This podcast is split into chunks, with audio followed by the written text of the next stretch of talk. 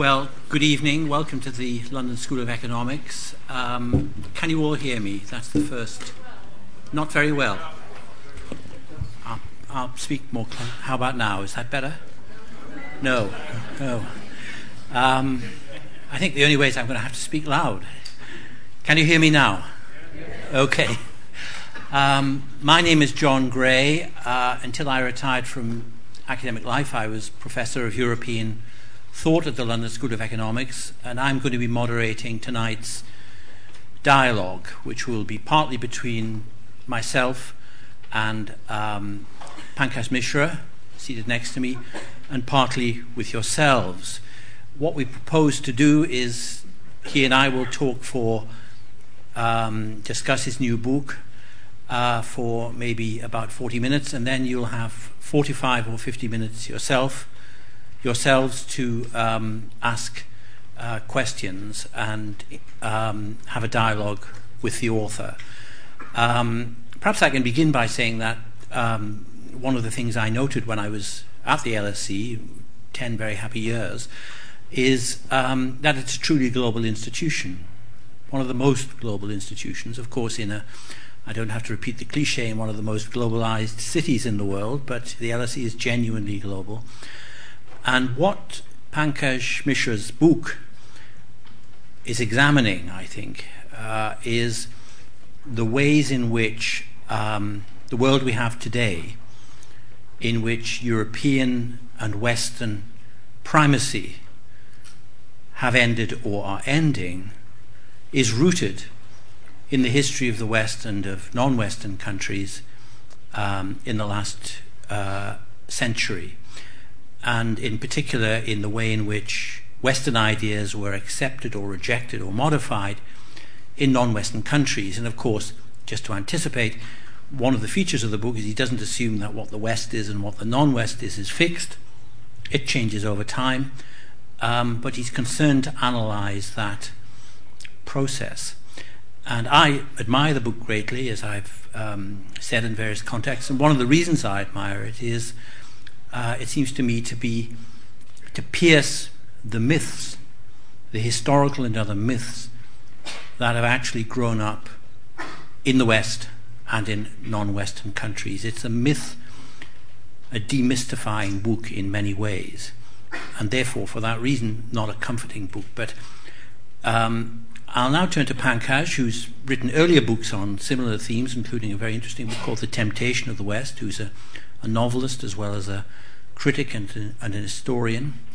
And maybe just begin by asking the most obvious question, but it's the one I'd love to to ask: is um, why did you write this book now?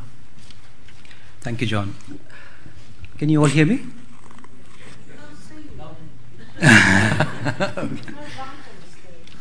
oh, oh, I'm sorry about that. Can we do something about that? If we switch this off, would that be slightly better. Uh, before we before we switch it off, can I? I forgot to mention if any of you want to tweet as we're going along, there is a there is a hashtag there. Tweet a, a tweet hashtag which is hashtag hashtag LSE Mishra. Okay. Whatever that means. Um,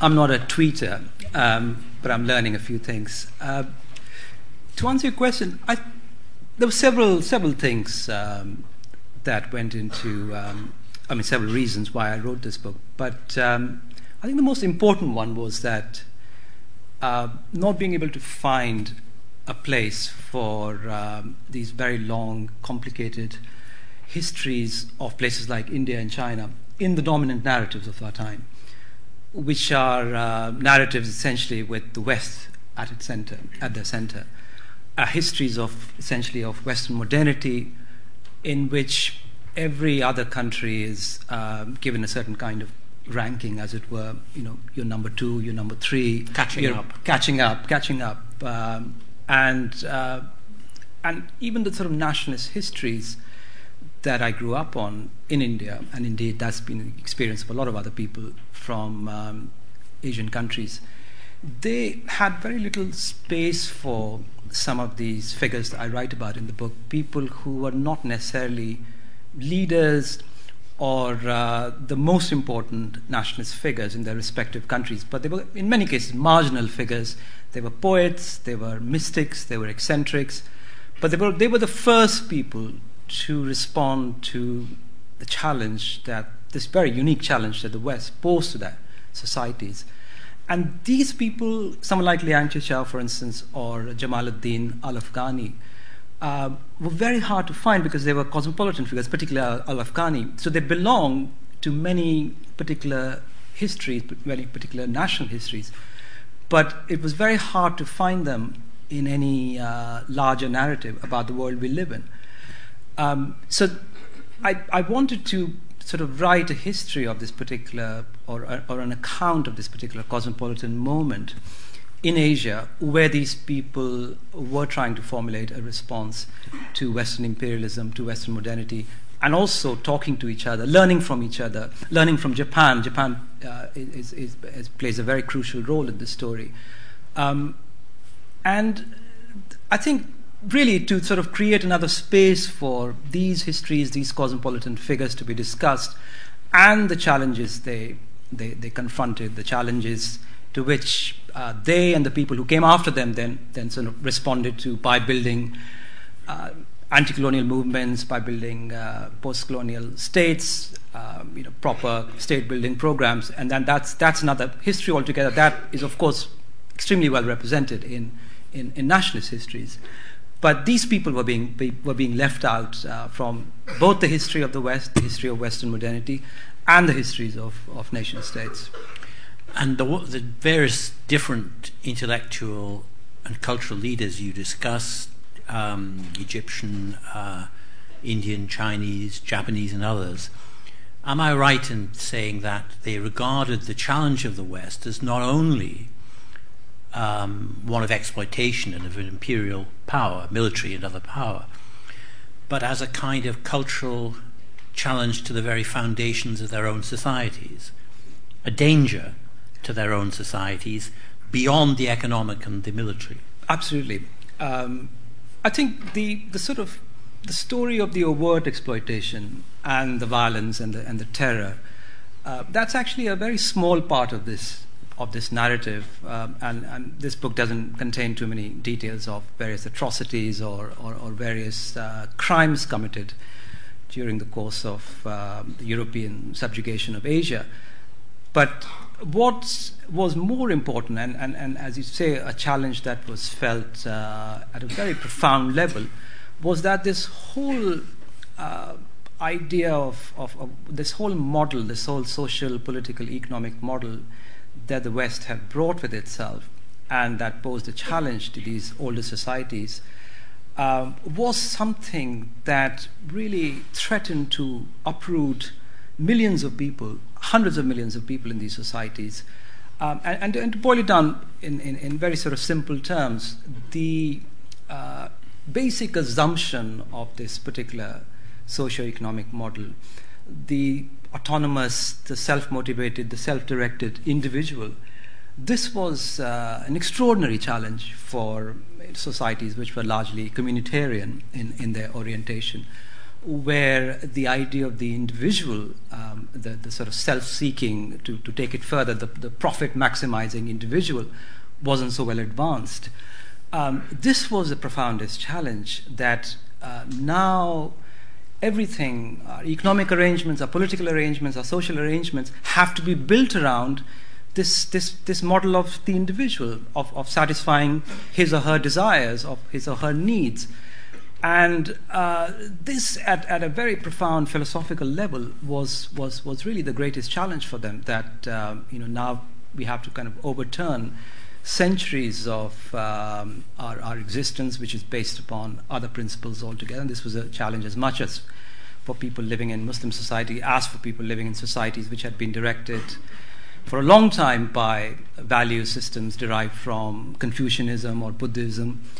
Um, and in, in that sense, uh, it, was, it was really a, a, a, much, much, much more serious and, and deeper challenge than that posed by just you know, well equipped militaries and, and, and, sort of better firepower. I w- and they didn't all agree, these um, cultural and uh, intellectual leaders at all, because I was very struck by some of the quotations you give of um, intellectuals in China, for example, who one of whom you quote as saying, "I'm entirely ready for the traditions and cultural inheritance of China to disappear completely." if that's the price we have to pay not to be entirely dominated by the West. In other words, if the price we have to pay in order to resist the West is to become like the West, I'll pay it. So some thought that way, and others, like Aurobindo uh, in, uh, sorry, Tagore in, um, in, in India, who visited China, and you describe his visit, he was widely criticized, even attacked in China, because he thought that he did want to resist the influence of the West and the power of the West and the exploitation and the domination of the West, Western imperialism in the simplest sense. But he was concerned, he was anxious that a great deal could be lost by that. So there were deep divisions among these intellectuals, weren't there? Absolutely, particularly for the for the for the first generation, um, which was still closer to older ways of being and, and, and, and feeling. And I think Tagore is actually a fascinating mm. instance because you know he is, uh, if you measure his influence politically today, it's practically uh, non-existent. But I think he's, as, as, as I said before, I mean, mar- it's marginal figures who often illuminate a larger uh, political and, and, and sort of uh, social situation. And I think his journey, the way in which he was attacked, um, viciously attacked in, in China by, by budding communists um, at that time, and then of the way he was then marginalized uh, within India, uh, she really shows us how uh, the people who were attacking him, what they were saying was, we, we don't need, uh, you know, what you're telling us about Confucianism or about the greatness of our old traditions. We've been so uh, humiliated by the West. We've been so utterly defeated, and, and, it's a kind of defeat uh, that's not just it's not just military defeat, it's spiritual defeat, it's it's moral defeat. That the only way we can regain our dignity is by you know having a hardline party that organizes a mass movement that then goes on to create a strong nation state. And you know please go away to india. You are from a country that's been now occupied by foreigners for decades if not centuries and it's it's it's a pathetic little place. And we have no uh, we, we can't allow you to you know give your speeches to impressionable chinese. You you're going to corrupt them uh, and, and, there are a lot of people, even within China at that point, who are conducting this debate with the, with the, with the sort of uh, very young members of the then uh, extremely uh, young Communist Party.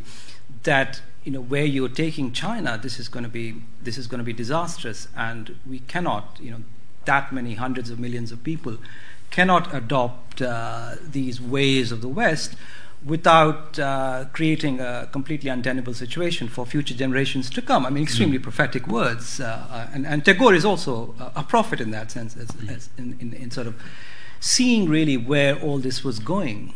Um, so I, I, I, think.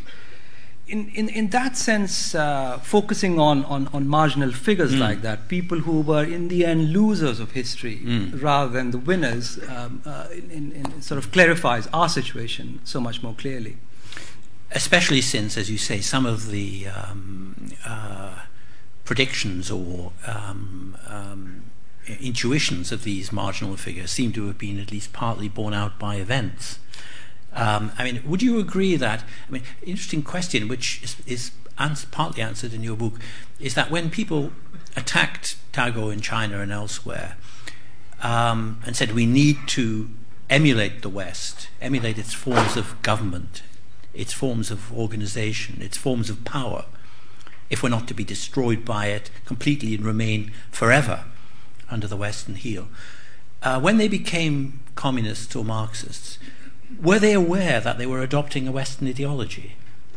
I mean, was that actually a process of Westernization for them? That's to say, uh, um, it, when one reads them, it sort of sounds like that, that they were adopting what they saw as a hyper-modern, hyper-Western ideology in order to defeat the West at its own game? Well, I think they would probably present it as something they were getting from the Russians, mm. who were also uh, supposedly in the language of in the, in the, in the in the language used at that time an Asiatic country. Mm. which was also an agrarian country and which was trying to um, Mm. industrialize and modernize and, and become Mm. strong again against Mm. uh, against against Western powers. Uh, and the Russian Revolution, Mm. for a lot of them, was a was a model of that sort. But paradoxically, uh, you begin the book with the Battle of Tsushima, when the Japanese Navy destroyed the Russian Imperial Navy in um, 1905. And at that time, that's to say before the, the Bolshevik Revolution, um, they were perceived as a European power. Absolutely. In Asia. Yeah, exactly. So Exactly. something had happened in between. Something had happened, and also what happened was that Lenin, when he came to power, cancelled all the special concessions uh, Tsarist Russia had acquired in China. Mm. So that made him seem particularly sympathetic Mm. to, to, the, to the Chinese, and he also made a lot of noises about how you know, people all across Asia have to rise if we are to liberate ourselves from the, from the tyranny of uh, Western imperialism. So they, the Russians became extremely attractive to a Mm. whole generation of um, Chinese um, activists. A lot of them went to Moscow as Mm. early as 1920. Chiang Kai-shek. Chiang Kai-shek, and, and the Russians, of course, came and, and the, the set up uh, academies, military academies, where a lot of the major figures of the uh, Chinese nationalist movement were, were then trained, including, including Chiang Kai-shek. But there was, um, I think, they thought of themselves, and Ma- Mao, I think, in particular, thought of them, himself as, uh, in many ways, giving Mm. Marxism or, or, or turning Marxism, Marxism into something with Chinese Mm. characteristics, Mm. uh, because Marxism hadn't really theorized about revolution in an agrarian country.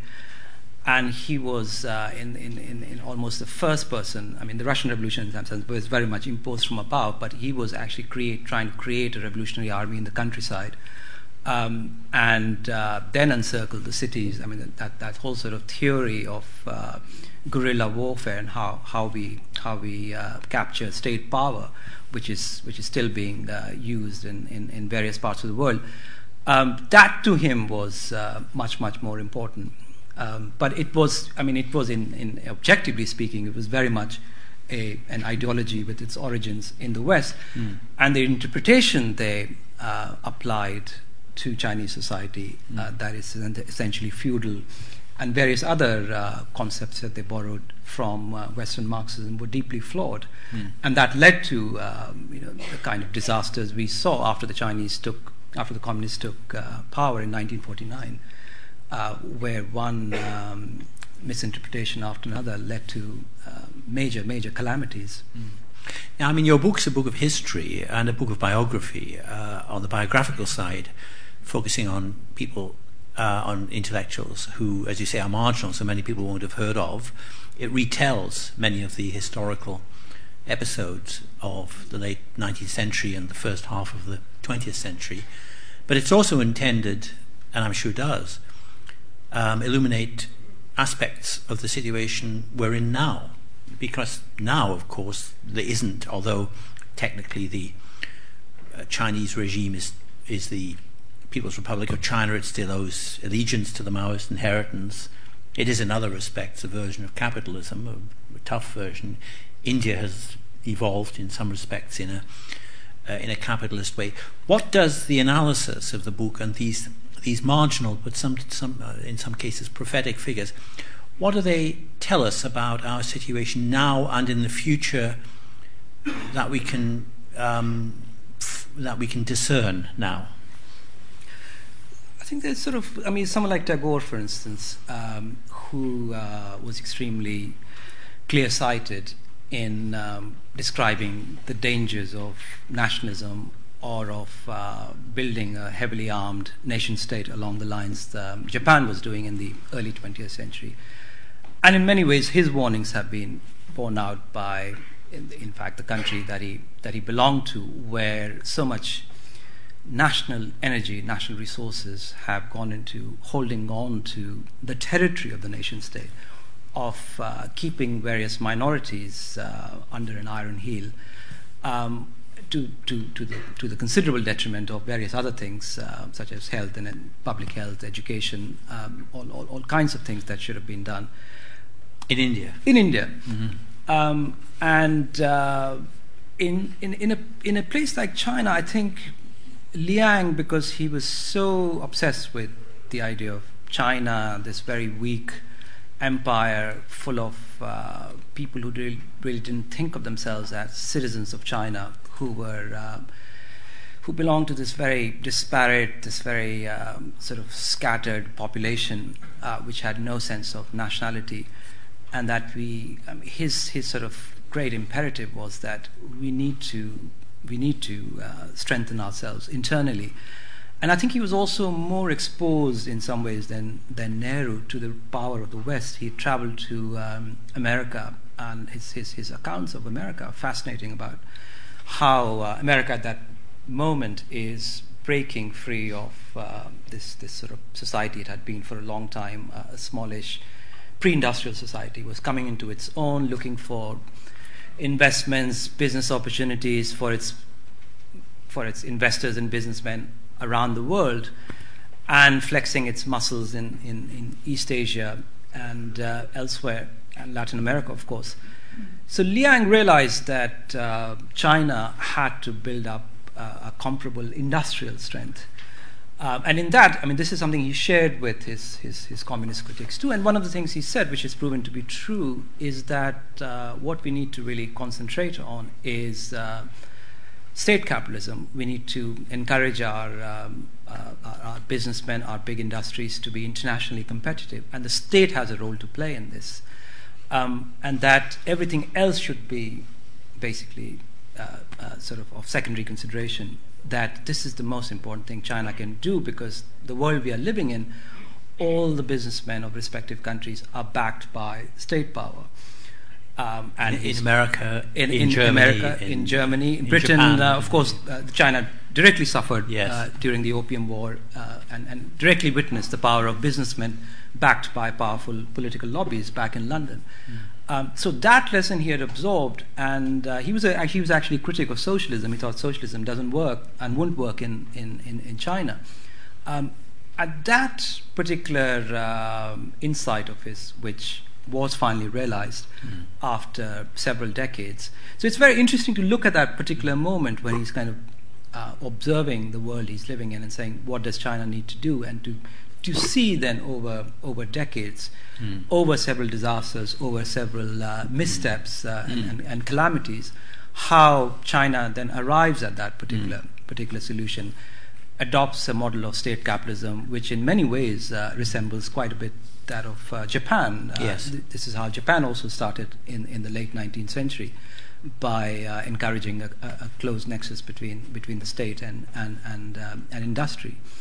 Um, so there, there, are many ways in which um, these people sort of illuminate and, and, throw light on the world we're living in, and, and, also show how the history of modernity is not this one singular history of the West or, or of the West of Western modernity. That countries and, and nation states have evolved uh, different models of it. Mm. Uh, models that work for them may not work for other countries or other peoples, but certainly uh, something quite well suited to their own circumstances.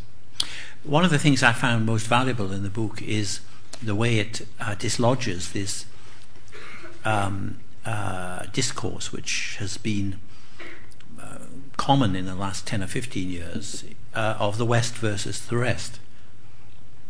Uh, because although it's an account of the interaction of East and West, one of the implications of the book is that the conflicts that might shape the next couple of generations may not be between the West and non-Western countries at all.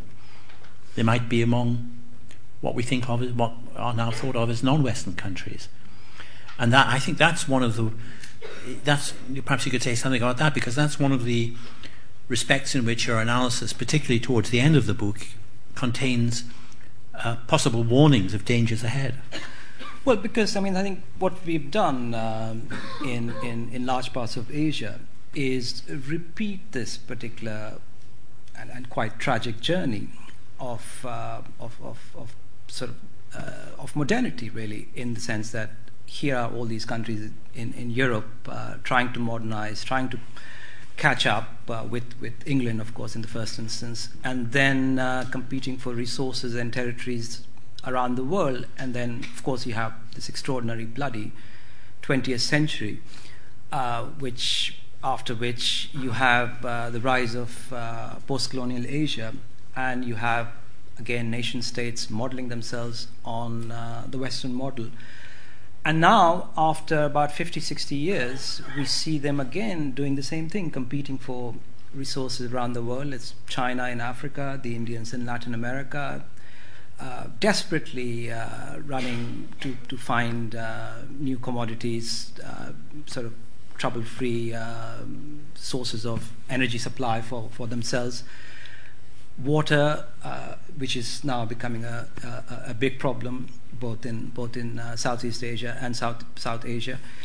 And it's hard not to imagine a scenario where these countries fight the kind of wars um, that we saw, that we, that we witnessed in the last century, in the century previous to that, because they haven't actually evolved. They haven't formulated uh, a, a convincing answer to the particular um, social um, and, and, and, political and economic models mm. that was first suggested to them and actually, in, in many ways, uh, forced upon them. Mm. Um, so it's it's it's sort of in, in many ways it's a it's a it's a it's a tragic tale. Um, it's not really uh, about the rise of Asia, or, or uh, there's there's nothing triumphalist about that. Mm. Um, the the rise of Asia could be. Uh, You're not opposing one triumphalism against another at not all. Not at all. No, no, no. I think uh, that that's absolutely uh, the wrong way to look at it, um, and it's it's being actually blind to actuality. It's it's being blind to the world we are living in, which is uh, not only full of conflicts but portends uh, many more conflicts in the future. Uh, not to mention the fact that it's historically inaccurate mm. in, in, in, in, many, many, many significant uh, aspects. Uh, the fact that the West is not this unitary mm. construction and that the, the, the, the, rise of the West was premised on a great deal on what happened in the East, uh, mm. and this is not something that happened uniquely within the territory we define as the West. Uh. and also, as you bring out that uh, the, the um, up till a couple of hundred years ago, um, non-Western countries were economically and in other respects more vital and advanced absolutely than Western ones. So what's happening from to the West is simply a reversion to a longer historical normalcy. And yet it seems to be adamantly denied. I mean, my own experience in America is that uh, in America the argument is our decline is entirely self inflicted, which implies we can reverse it at will we just have. So in other words, nothing to do with the emergence of these, the re-emergence of these other powers. Nothing to do with that. It's simply that we've made a series of mistakes. And so there's denial there, but I suppose there could equally be denial and in on among Asian elites and. Well, I, I, suppose the good thing about the Asian elites is that there are a lot of um, bad examples, bad cautionary tales out there for uh, them to learn from. Mm. Um, whereas, uh, you know, the situation described in America, or even to a certain extent here, mm. uh, is very much a case of being stuck in a time warp. Yes. Uh, people haven't really moved on. People haven't, uh, it sounds horribly condescending, we haven't opened their eyes. Mm. It's, um, it's, it's, it's a different world out there. Mm. And to you know, remain uh, to, to, to strike these kind of uh, neo-imperialist postures at this hmm. moment is just uh, ludicrous apart mm. from apart from everything else.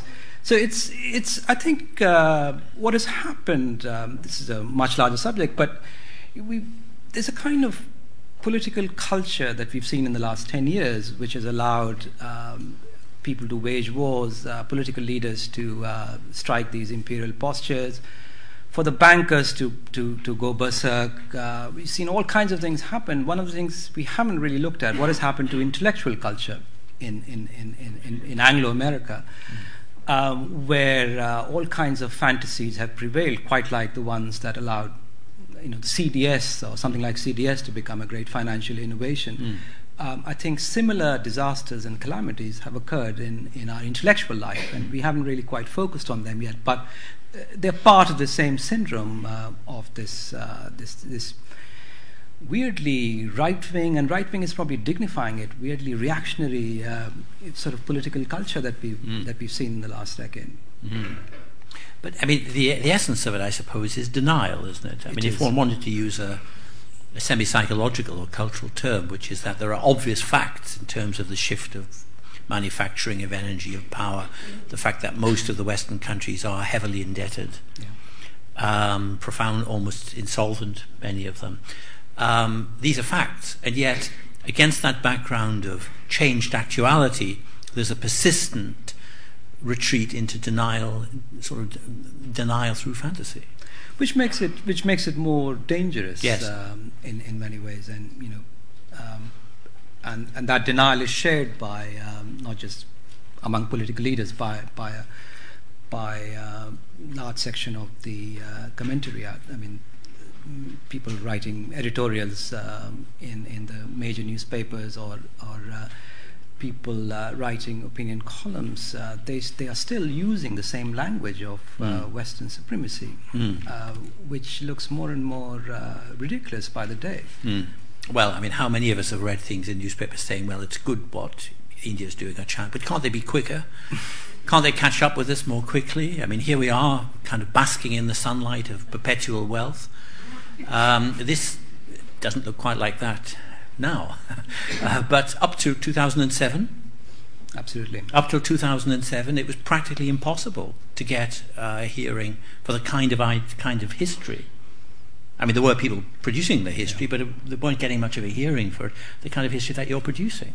No, I think that's right. Um, I mean, very, it was very difficult to um, argue, and, and, and obviously I'd been writing uh, back then that uh, you know there was there was another world coming into being. Uh, on uh, not so far from you, and um, and one that had existed a couple of hundred years. One that had existed, and mm. there were these imaginations and, and subjectivities uh, in in and out there which had their own histories, who had looked at the world, who had experienced uh, history in a different way and had uh, other ideas about their future, and uh, those ideas involved you as well. Um, but there was a kind of, there has been a kind of blindness to mm. all hmm. that. Um, so the paradox is that the anti-imperialist and anti-colonialist movements of the whole of the 20th century didn't really shift this this in the Western countries. They, they did not. Partly they challenged it. They, they challenged it. They, they, they, challenged it politically, but mm. um, in, in many cases, those post-colonial um, uh, endeavors were, were, were failures,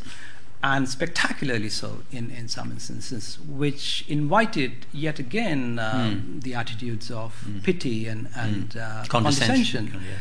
That uh, you know here uh, you've declared a free nation state after great fanfare, after great uh, struggles, and there you are, uh, back to being a basket case. Um, so that also, I think, created um, uh, again these or helped encourage a sort of neo imperialist um, attitudes that maybe we can go out there and uh, teach the natives the virtues of free trade and, and humane governance all over again.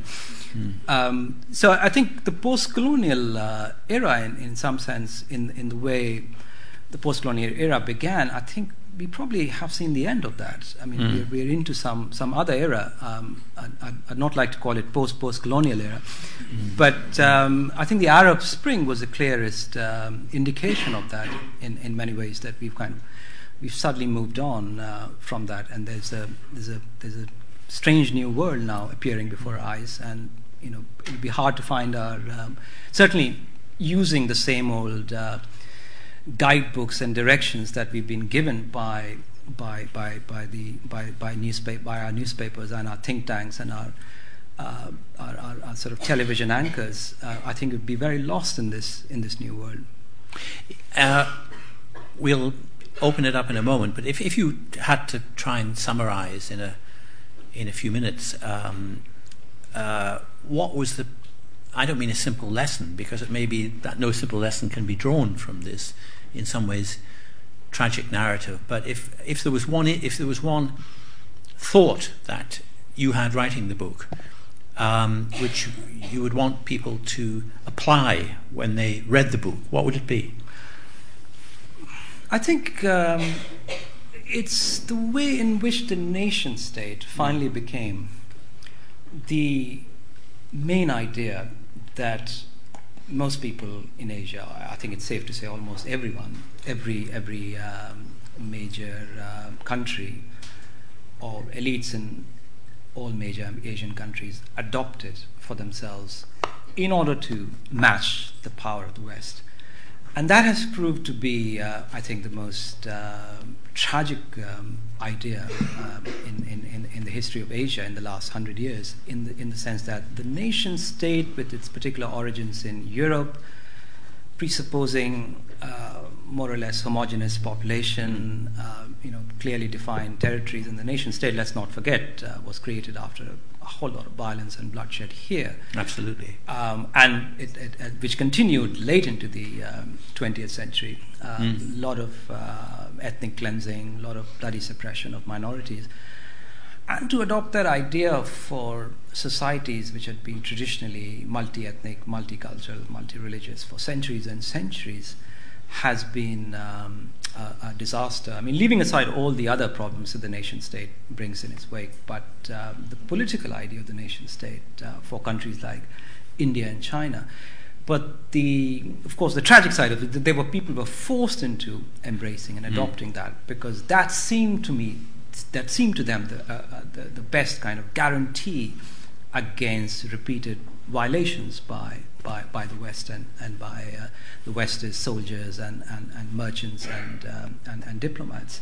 Mm. Um, and in adopting that, they basically um, in, in created um, you know potential for any number of um, uh, uh, tragedies and calamities in the mm. future.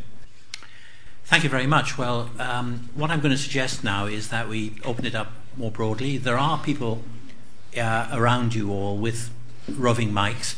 What I'm going to suggest is that we take questions in threes and that each person, when they ask their question, could announce who they are. I mean, uh, that just helps me to remember.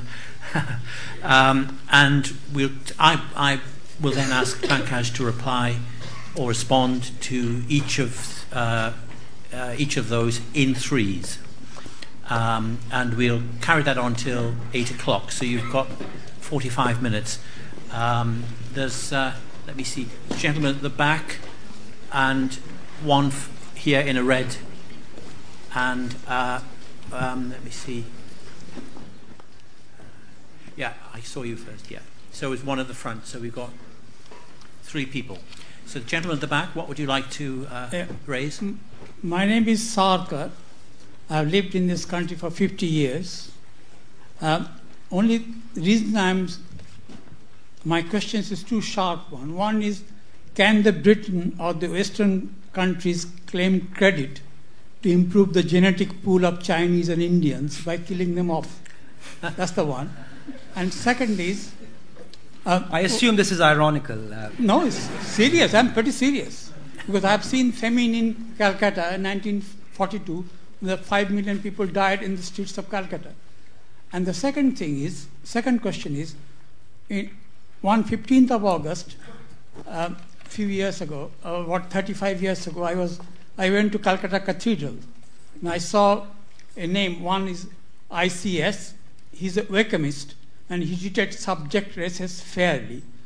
I thought I found had to find out what Wykehamist is, and then I sent both of my sons to Winchester and Cambridge I wonder whether they will fulfill my, so that they can return the favor to the natives.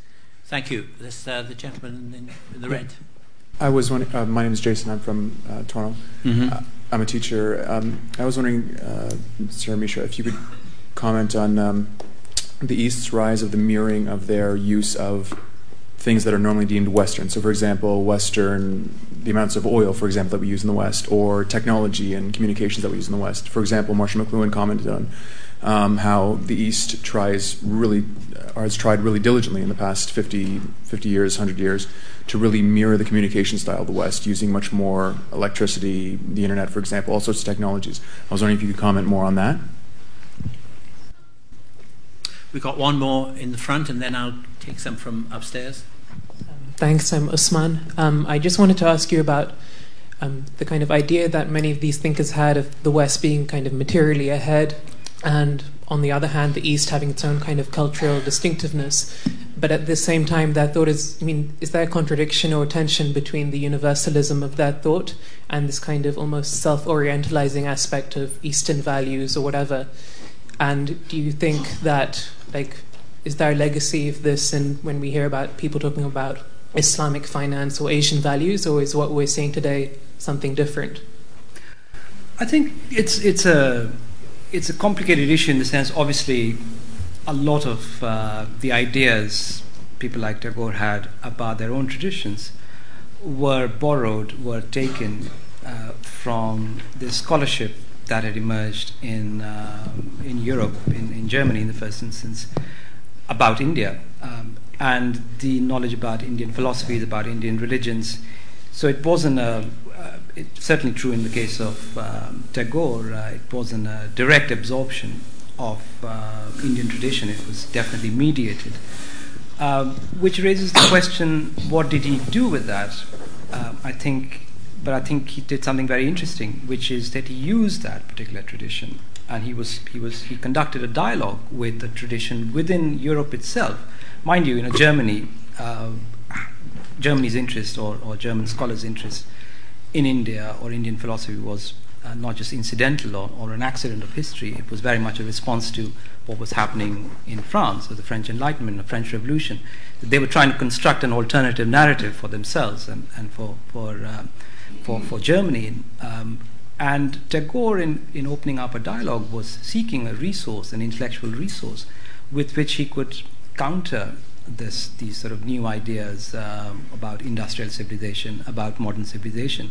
So I think that uh, argument that he was simply that he had simply borrowed this stuff from uh, Oriental Oriental scholars based in Europe, uh, it's not that doesn't invalidate what he was trying to do. Uh, there might have been a bit of self-orientalizing, but I think we have to move away from you know those kinds of paradigms and pa- pa- paradigms where uh, you know the word Orientalism or, or Orientalizing becomes uh, you know something something you should not be doing or something to stay away from. Um, it, it, I think it was a very it was a very fruitful um, exchange that he was that he, that he that he had with that, and counterposing you know notions of uh, spirituality or Asian values you know, deriving, delving deep into Confucian traditions. Again, it very much depends on who's doing it. You know, once a Chinese state starts doing it, once once once a once a state that actually calls itself communist uh, indulges mostly in in, uh, in, in sort of capitalist practices and claims uh, you know to be inspired by or claims certainly claims to be drawing from Confucian in asking for a harmonious society I think we've you know every reason to be suspicious of that, but it doesn't invalidate uh, this particular critical tradition of Confucianism or of any number of uh, Asian traditions one can think of as a kind of uh, intellectual intellectual resource.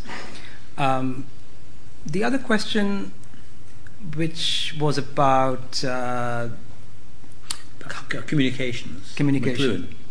Sorry, the question that the gentleman asked there uh, was about the adoption by non-Western societies of Western means of communication. Was that the principal aspect, or more than that? Yeah, how are trying to Western communication, Western uh, energy use, for example, oil sands in Canada?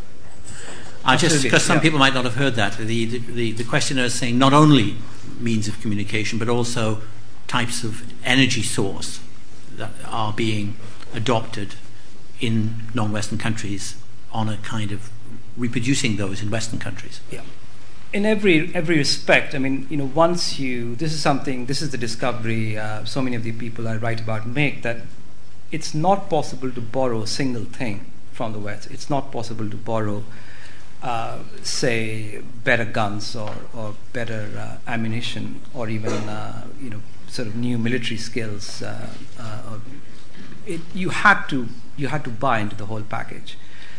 And so, whether it's communications, whether it's oil, um, this is something you have to do if you're going to catch up, if you're going to be uh, uh, a sort of a country that is going to f- fulfill this promise it has held out to its, you know, 2.4 uh, people in both India and China.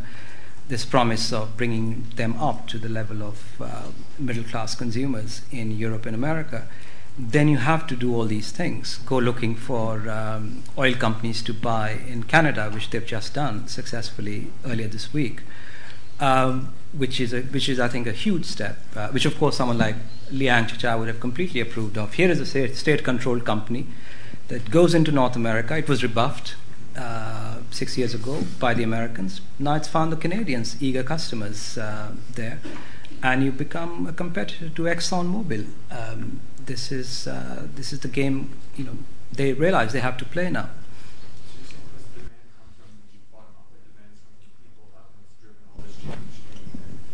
The question is saying, has the demand for these kinds of things come from the bottom up or the top down, or?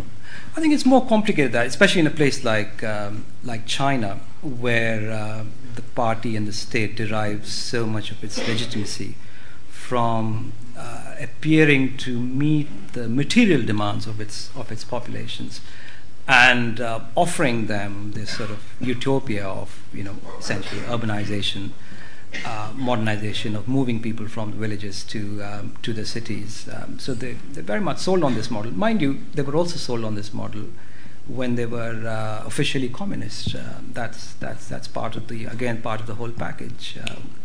We have three three speakers up up uh, above. The gentleman at the end there is the first. I'm just trying to follow your, the drift of your argument. 20th century was dominated by communism, a, a universalistic ideology born in the West, versus nationalism, which is again an arbitrary creation of the West. And in that fight, self evidently, nationalism won. But in its wake, it has created genocide. Nationalism has been redefined to such an extent that in countries like Sri Lanka, for instance, it has led to genocide of one section of the community by another. And same thing in Africa. Now, of course, the capital wants globalization, but it is throwing up contradictions even far greater than the ones we witnessed in the giant titanic struggle between nationalism and communism. Where do you think we should go now? You know, if you reject nationalism, what other motivational force there in the world that you can mobilize people to resist the tyranny of the West. Thank you. Thank you. And there are two, uh, one at the, at the, at the back in a uh, very. Yeah. Um, yeah, I really enjoyed your spat with um, Niall Ferguson. Uh, how, how, however, um, we on the, left should be able to have adult arguments with people on the right.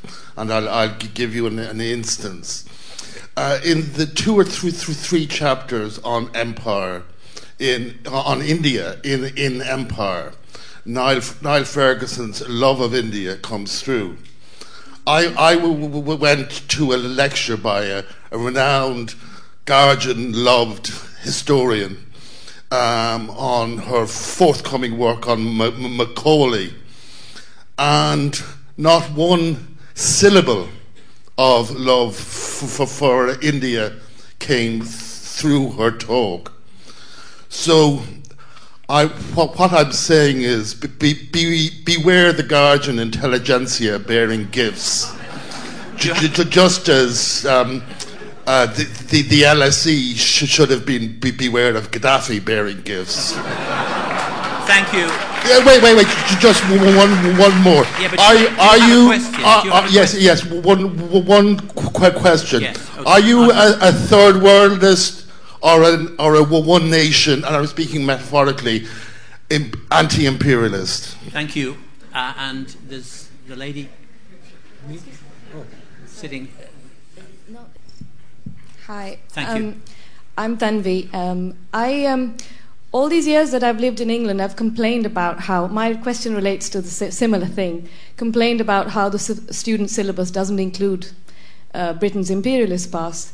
And now, from your article, I hear that it is going to be included, but written by Niall Ferguson.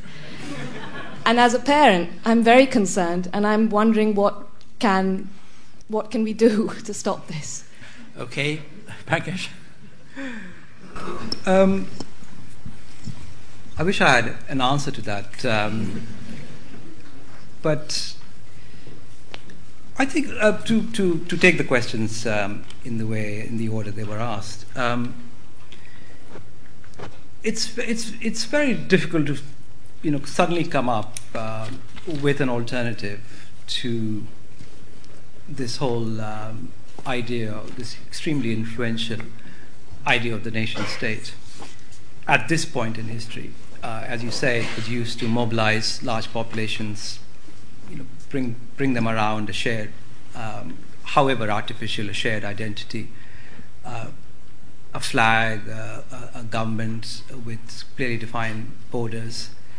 But there are ways in which we can conceive of, um, you know, more relaxed notions of sovereignty, uh, particularly in, in extremely conflict-ridden zones like uh, South Asia, for instance, where um, so much of our um, energies and resources have gone into fighting battles over often over territory. Um, India and China too. So if we could, if we could sort of make even small steps towards uh, solving some of these problems that are caused by um, hardline nation-state nationalisms, we would have made, we would have made some progress, some progress there. Um, but I think uh, we are moving away in the age of uh, globalization from this sort of reality which used to exist and, and, and is growing uh, in, in, in, some sense weaker by the day of large populations who can be galvanized around the idea of nationalism because a lot of people in those populations feel extremely uh, left behind by the economic growth uh, many of their compatriots in the same populations have enjoyed, are enjoying. So there are new reservoirs of discontent appearing in national populations, uh, whether it's India or China. Look at the number of protests there every year. Uh, the social unrest, indeed, uh, turning into uh, extremely violent movements in, in, in, places like places like India. Um, so the whole uh, idea of the unitary nation state, uh, with its well-organized and patriotic population, I think it's it's sort of over now. I think we're looking at new paradigms, we're looking at new conflicts opening up within nation state and new challenges opening up to, to nation states internally. Um, it's, very, it's very hard to see where this will all, where this will all end, but uh, we, we certainly kind of moving away from that, from that older no- notion of it.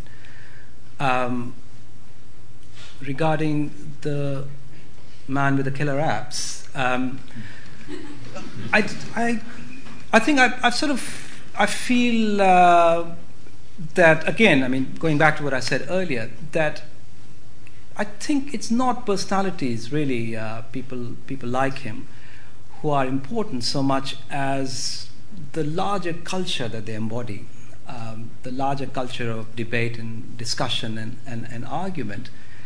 And I think that, that's something uh, which has shown um, serious signs of degeneration, um, if, if, if, I can be allowed that word, in, um, in, the last, in the last 10, 15 years, where people um, who are essentially uh, demanding wars, creative destruction in various parts of the world, completely unmindful of the violence and the suffering and, and destruction they would cause in these places. Um, have enjoy such respectability. I mean, we in the last 20th century, the 20th century is full of cautionary tales of intellectuals, people who make a living through writing, through thinking, lending their prestige, lending their um, uh, uh, sort of moral uh, reputations to ghastly political projects. Uh, this was this was seen most clearly in communist countries. Um, where any number of uh, intellectuals were happy to um, justify murder, mass murder in many cases. To see that happening in the so called free world has been uh, you know, some of the more depressing and, and demoralizing uh, spectacles of, of, of, the last uh, few decades. Obviously, some of that went on in the, in the Cold War too, where many people turned a blind eye to the hot wars that were being fought in, in, in various parts of the world not only a blind eye, was simply oblivious to them in many, many instances. Uh, but now, in this globalized, interconnected world, um, to assume those kinds of postures, to call for uh, war, to, to, to call for a new imperium, Um, I, I, I, just find that uh, I just find that astonishing that not just the fact that there there, there exist uh, such people, but they they enjoy uh, a kind of prestige and reputation that uh, intellectuals should not really have, or, or people people who people who um, who who basically have a fundamental belief in violence as as a way to essentially create political realities. This is what uh, we were faulting communist intellectuals for all the time, for, for, for, for, for believing in um, for violence as a, as a, as a way to um, a, a, functioning state or, or, uh, or a functioning economy. This is, this is the reason why we demonize, we stigmatize Mao Zedong or any number of people. Uh, why have we suddenly made this belief again respectable is, is something that's deeply puzzling and, and baffling. Thank you. I'm going to take another three. There's one person been waiting upstairs. So we've got two more down here. The gentleman here uh, has got his hand up, and one, one more. And uh, at the back. Thank you. Uh, but to begin with, chap has been waiting up, up, up there. My name is uh, Nitin Mehta. It, it is true that colonization was no more than a theft and a rape of a country and its people. It cannot be justified on any grounds. However, Pankaj, your condemnation of colonization and the imperialists you see everywhere does not convince me. You can't see anything wrong with the lack of democracy, fanaticism, the wholesale repression of people's rights, and a concerted attempt to turn the clock back in many decolonized countries. Most countries have been free now for over 50 years. It is time to stop blaming the colonialists for all our ills. Except for India, uh, as a notable exception, true freedom eludes most countries. Yet you have never acknowledged India's uh, uh, achievements, and you condemn them, com- condemn the country regularly in your articles. It is also a fallacy to believe that the imperialists only brought things to the colonized countries. India was an ancient civilization which had made progress in science, mathematics, it was um, uh, very surprising to hear the gentleman there saying Western communications. I'm sorry, what's Western communications? I could say India invented the concept of zero and mathematics. So every communication is sort of Western. So what I would like to say is, uh, Pankaj, I do believe that this country has moved on from being an imperial power. It is a free country. Some people will talk about their imperial past. It is a free and fair country where you can express your wish, uh, views, I can mine. And I think I don't see any uh, uh, conspiracies that you see. Okay, thank you. Uh, Pankaj will reply. We've got two more. Gentlemen there. Uh, good evening. I'm Shintaro. I am from Japan. Uh, and um, I'm an investment banker trading bonds. And uh, I feel very uh, interested and very respect of the, the blindness and the tragic journey. I have experienced the subprime in my workplace seeing this uh, national crisis uh, of, of, the sovereign debt. and on the other side, I believe Japan was very efficient economy 400 years before. but however, I have to work hard to live and raise my family. So I have mm-hmm. to do the best and follow this this big wave for my day-to-day life. So my question is uh, regarding the, the big change happening right now uh, with this uh, new paradigm of uh, the poverty and the social unrest. Uh, do you think we need to just wait this to happen, or what should we do from, from our day to day ideas and, and also what, what belief that what should we follow? Thank you. And there's a speaker at the back who's also been waiting for a while. Uh, would you like to say a little bit more about Japan? I think you said it was mm. central mm. to the story. Mm. Um, from many points of view, apart from the military, Tsushima and Singapore and so on, one could really say that uh, Japan was a serious obstacle to the remaking of Asia. Thank you. Uh, Pankaj? Yes. Um, Japan uh, is really, as I said, cr- crucial um, to the story, not just to the neighbors. Um, I should have actually started with that. To its immediate neighbors, but also to people um, in, in, extremely geographically remote places like uh, Egypt and Turkey, who were looking up to Japan in the late 19th century as a model to be admired, as a nation state that had been, as a country that had been uh, broken into by Western power and had been forced to modernize, and it was doing that uh, very rapidly and um, successful enough to actually beat China in 1895, um, demand uh, equality from other Western powers, and then finally in 1905 it beats Russia, and this this is how the book begins: uh, enormous uh, surge of pride in uh, the accomplishment, what other people saw as a fellow Asiatic country defeating a, a, a major white power. Um, and from that point onwards, a lot of people, a lot of, in fact, some, many of the people that I describe in the book actually travel to Tokyo and become, um, in, in some sense, disciples of Japanese modernity, how uh, Japan has managed to modernize and also hold on to some of its traditions, have an emperor, and at the same time have a constitution. Um, have a very, very strong constitution. In fact, the constitution was something a lot of um, other Asians were obsessed with and thought this was the secret to Japan's success. A lot of Asians who were suffering under uh, despotisms of, of various sort. Uh, but then uh, there's a the uh, twist in the story where Japan, uh, in the process of becoming a strong nation state, realizes that it needs resources from the Asian ma- mainland. That's just too small a country to sustain uh, for, for, to sustain its sort of rapid rapid growth and its rapid population growth, um, and it sort of begins to develop these very strong um, imperialist ambitions, essentially through through uh, to to sort of edge out uh, Europeans from their from the parts of Asia they dominate and to grab those parts for themselves. And that finally, to, to cut a very long story short, leads to the invasion of China. There are several other invasions and, and colonization before that happens, of course, but then in the 1930s, the major war with China is fought.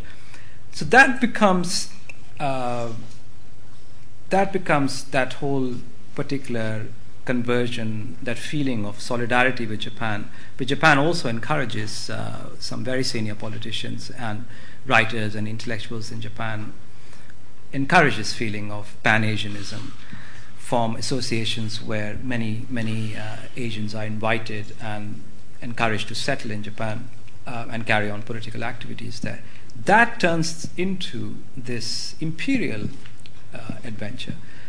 And so a lot of these people who have been looking up to Japan are cruelly disappointed by this. So, in that sense, uh, what the gentleman said about it becoming an obstacle to Asia is, is very true, to certainly pan Asia. But at the same time, uh, let's not forget that uh, without Japan, without Japan's intervention in the Second World War, uh, we might have seen, we probably, uh, the European empires there might have stayed on for a couple more decades or three more decades. It was really Japanese power that basically ended European domination of Asia during the Second World War. It was an extremely brutal affair. Uh, tens of millions of people died in that. But I think in the end, what happened was that uh, it was shown to the natives that European power is finished. And the Europeans did try to come back, but this time the natives, many of whom had been trained by the, by the Japanese, um, a lot of local nationalisms had been had been encouraged by the Japanese uh, military and many politicians, and that they were back there. Um, they had formed parties, political parties, uh, often mass movements, and that the returning European powers simply could not deal with mm-hmm. the fact of these uh, very you know, strong um, nationalist movements all across Asia. They tried. They tried to hold on. And that uh, just, uh, I mean, the wars in Southeast Asia, I suppose, were the were the primary, uh, beginning with the French. Absolutely. The primary expression of them trying to come back and hang on or re-establish themselves. Re-establishment. Then, of course, there were the Dutch uh, in Indonesia, well, yeah. Uh, who were the first ones to be uh, to be to be thrown out, and then the French tried, and then the French venture in Indochina was then disastrously uh, extended by the United States, but that also had to end at some point. Uh, it became impossible, really, to, to you know, recreate European power in, in, in, quite the same way there in Asia. So Japan, at one hand, may have uh, destroyed the chances of a, of a larger Asian confederation, which, mind you, which was always a slightly idealistic and impractical idea to begin with. But it also really was instrumental in the liberation of Asia uh, from, from, uh, from Western imperialism. Um,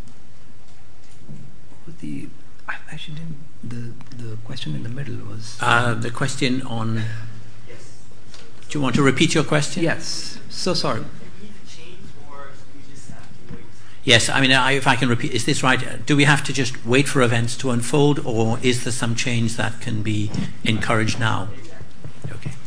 For the um, well, the kinds of conflicts. I mean, uh, do we have to wait for these kinds of conflicts and difficulties to emerge, or is there something that could be done now which would be what constructive? And I wish I wish I had, had an answer to that. Um,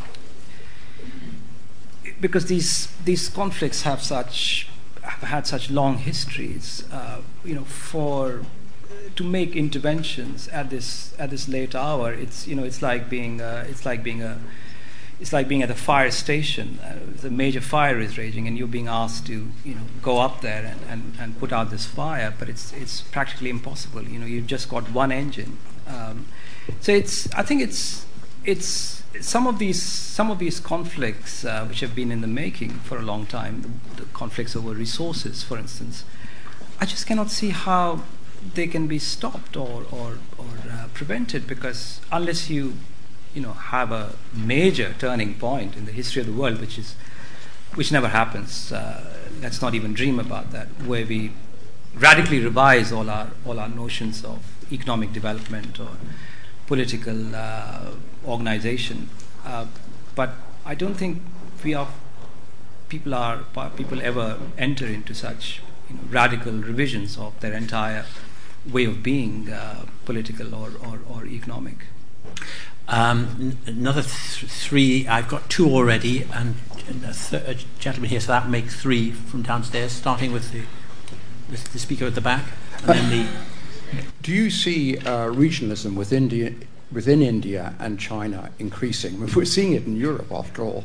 Uh, look at Spain, look at the tensions within this country now, and a referendum shortly on uh, Scottish independence. But I make the point about India particularly, you've seen the decline of Congress, the rise of regional parties, tensions between the states over water, and then in China, obviously, you've got the ethnic uh, problems around the edges, and indeed in Burma too, with people like the Karen and so on. The, the, the nation state as a concept, as a straitjacket, I mean, people are bursting out of it all over. But the second and related point isn't this, again, that so much of this is basically an imperial inheritance. There are distinguished historians around uh, let's forget Niall Ferguson and look at James Barr in the Near East. And you see the problems the French and the British created in the Middle or Near East with their mandate, Syria and Iraq, drawing lines in the sand, and basically we're still paying for that now. And the only way, seemingly, to keep those countries together, Syria and Iraq, were with dictators. What's going to happen now? Thank you. And uh, speaker at the end.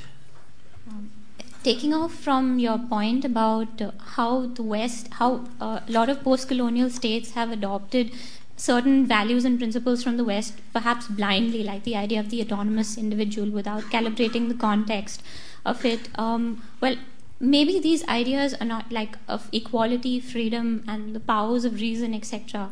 Now, when we're aware of the fact that they've become so associated with the West, while rethinking our institutions, we still may want to engage with them, not blindly, but strategically in some way.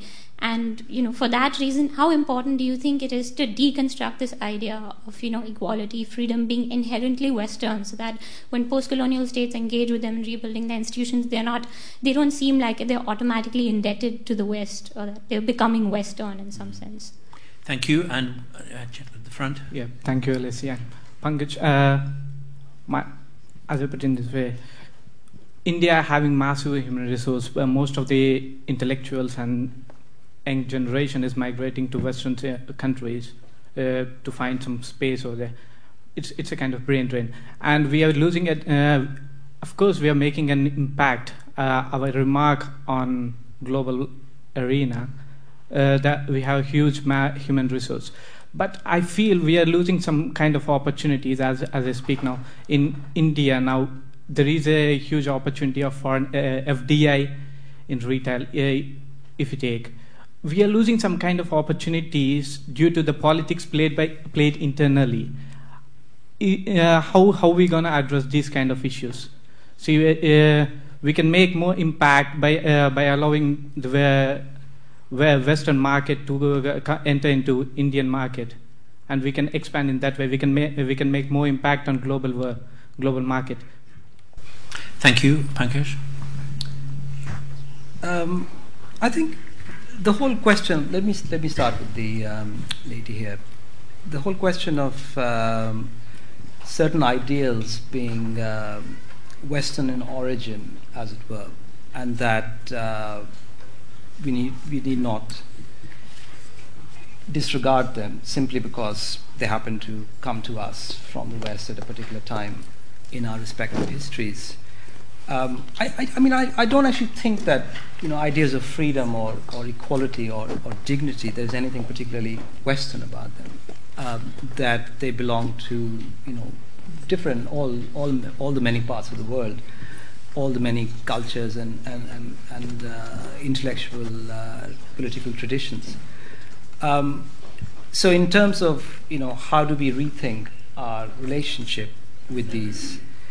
Um, we have to sort of think about specific situations. Uh, for instance, if you're thinking of people living in tribal areas in India, where they have lived in these very dense forests for centuries and centuries and evolved certain lifestyles, I think for them, the idea of the individual consumer and producer the man who you know wears a T-shirt and goes to work for Google and, and drinks Coca-Cola is completely alien, and they don't want to be that person, um, and yet they are being forced into becoming that person.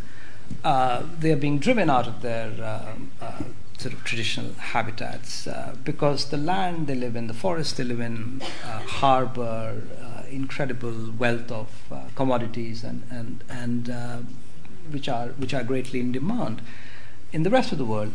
So we have to resettle them in, in the in the in the in the sort of jargon that is used. And that seems to me a real loss is that we cannot acknowledge uh, that these people have certain traditions and lifestyles which may not coincide perfectly with the ideas that are cherished in the modern world at large about uh, ways of deportment, uh, you know, professionalizing our lives and, and, and working in large cities and all of these things that they don't want to be that. Um, and they are, that we may be able to, you know, within a, within a large nation state like India, have these different values in play. Um, I think that for me is, is, is, sort of rethinking about these, about these notions, uh, about these ideas.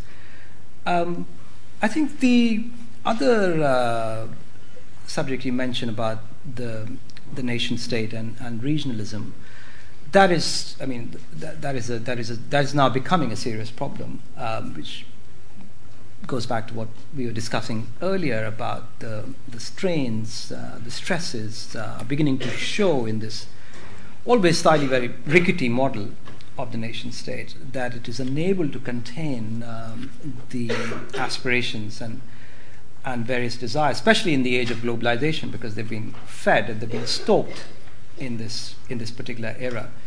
Um, a great deal, you know, whether through um, uh, you know bringing huge amounts of foreign investment or or, or allowing for FDI in retail or or uh, any of those things. I mean, what it has done is created a culture of aspiration and, and a culture of expectation, and uh, people not being able to fulfill their, the desires that have been given to them means that they are going to look for political redress. And, and I think one of the manifestations of that discontentment is regionalism and uh, you know, desire for separate states, or sometimes, in some cases, if you're an ethnic minority, for outright secessionism um, which is the case in uh, Tibet, for instance, or, um, or, or, or, Xinjiang, or, um, or, or uh, Kashmir, or the northeastern, northeastern states.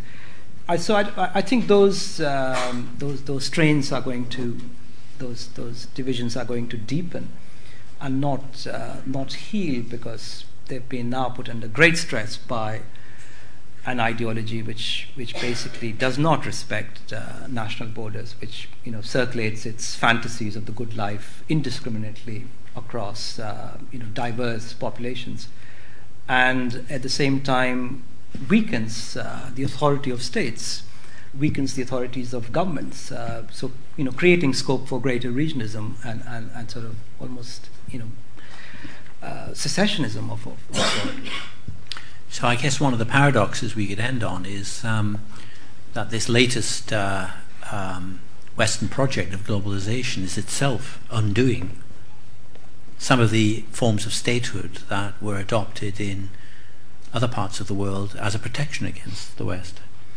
So globalization you see as, I mean, one of the ironies is that it's been celebrated as a form of Western triumph. But your analysis in the book and elsewhere is that it's extremely ambivalent. Absolutely. I think it's it's because it it creates uh, it sort of it basically reduces what it asks uh, national governments or national states to do is become facilitators for uh, businessmen and investors, uh, create business friendly climates across their respective uh, uh, countries.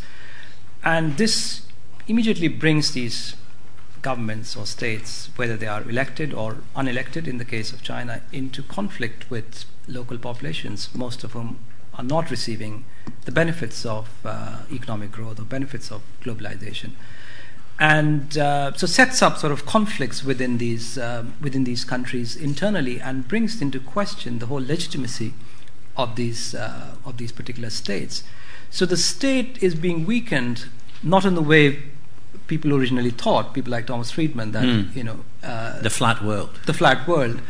But the state is being weakened by political uh, pressures from within, by the kind of social unrest, and it's unable to respond to them, and is increasingly resorting to uh, to violence um, in order to in order to deal with that kind of unrest. Well, thank you very much on that. Um, again, I think uh, cautionary note, we'll end. Can I mention before we thank Pankaj for his engagement with the audience that c- copies of Pankaj's book and by accident some of mine uh, are, are uh, available to be purchased um, outside uh, at the back uh, as you go out. And if any p- people want to sign them, Pankaj and I will be happy to do so. Uh, uh, um, but I think now I've learned an immense amount. My thoughts have been stirred by what Pankaj has said. So I'm very happy to, um, to thank him for what he's given us tonight.